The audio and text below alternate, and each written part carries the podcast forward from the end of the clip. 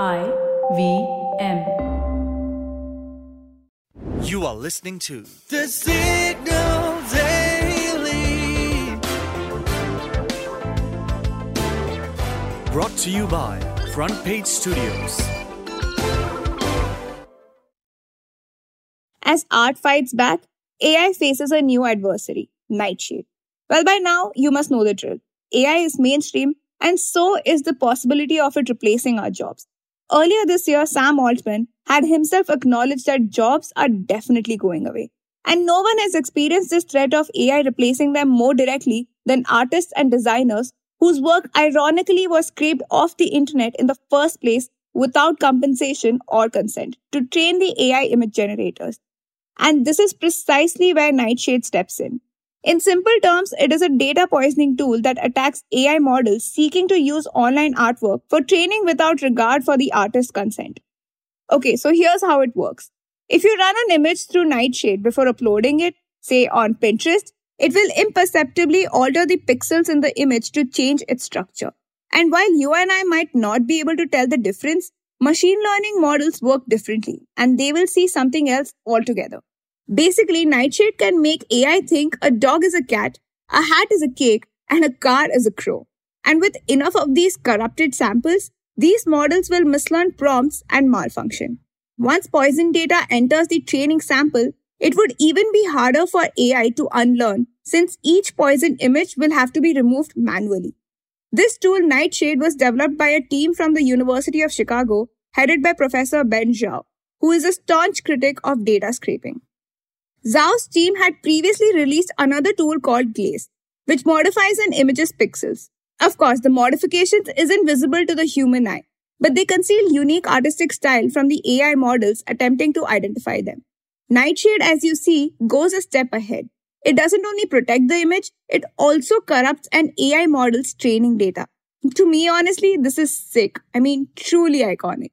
And as Zhao explains, both these tools have been developed to assist artists in safeguarding their work from major AI companies such as OpenAI, Stability AI, Google, and Meta. Some of these companies have used artists' work to train their Gen AI models without obtaining consent or providing compensation. While a few of these companies have now started to offering opt-out options for data scraping, the procedure can still be too burdensome for artists and at times these requests are still disregarded.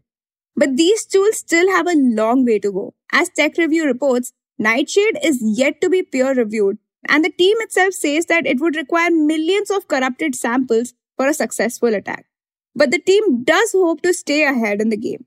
It has made the tool free and open source so that it keeps evolving to match the pace of AI companies and make sure that they can't make an anti-venom.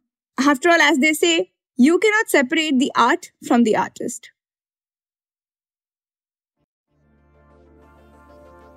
For the next few minutes, you're going to know a little more than you did yesterday from the world of technology, business, policy, and anything that leaves you with food for thought.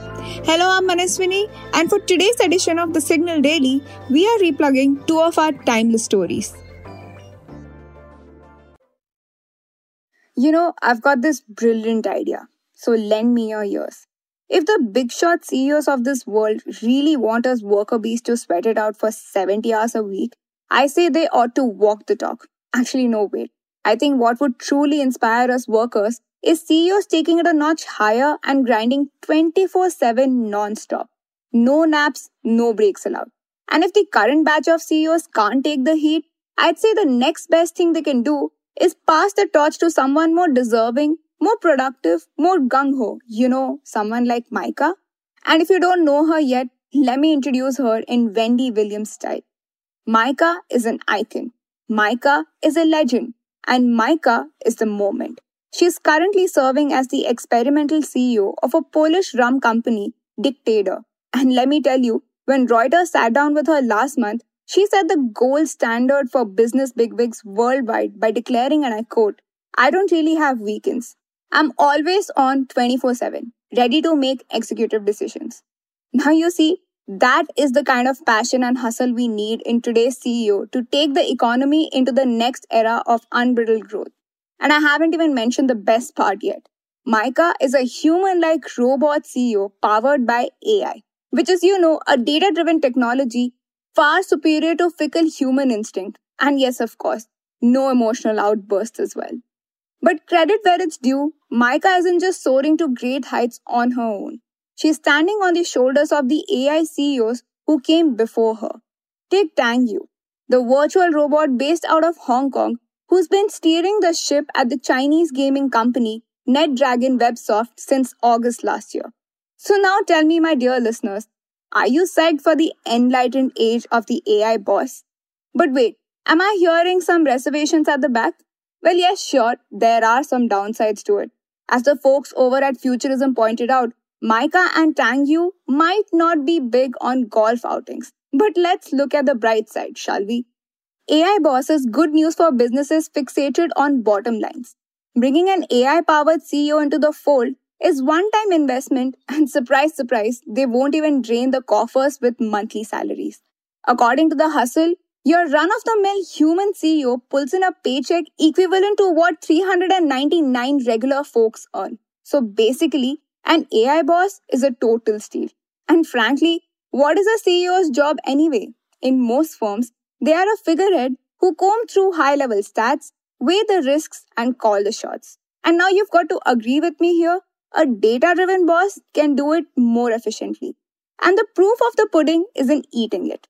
As per the hustle, since Tang Yu took the helm of the gaming company, NetDragon Websoft has outperformed Hong Kong's stock market. So now I think it's about time that the top dogs of the world draft an announcement, which may read something like this. We had to lay off our CEO because of this AI powered robot. Tough to hear? Yes. But is it necessary? Absolutely.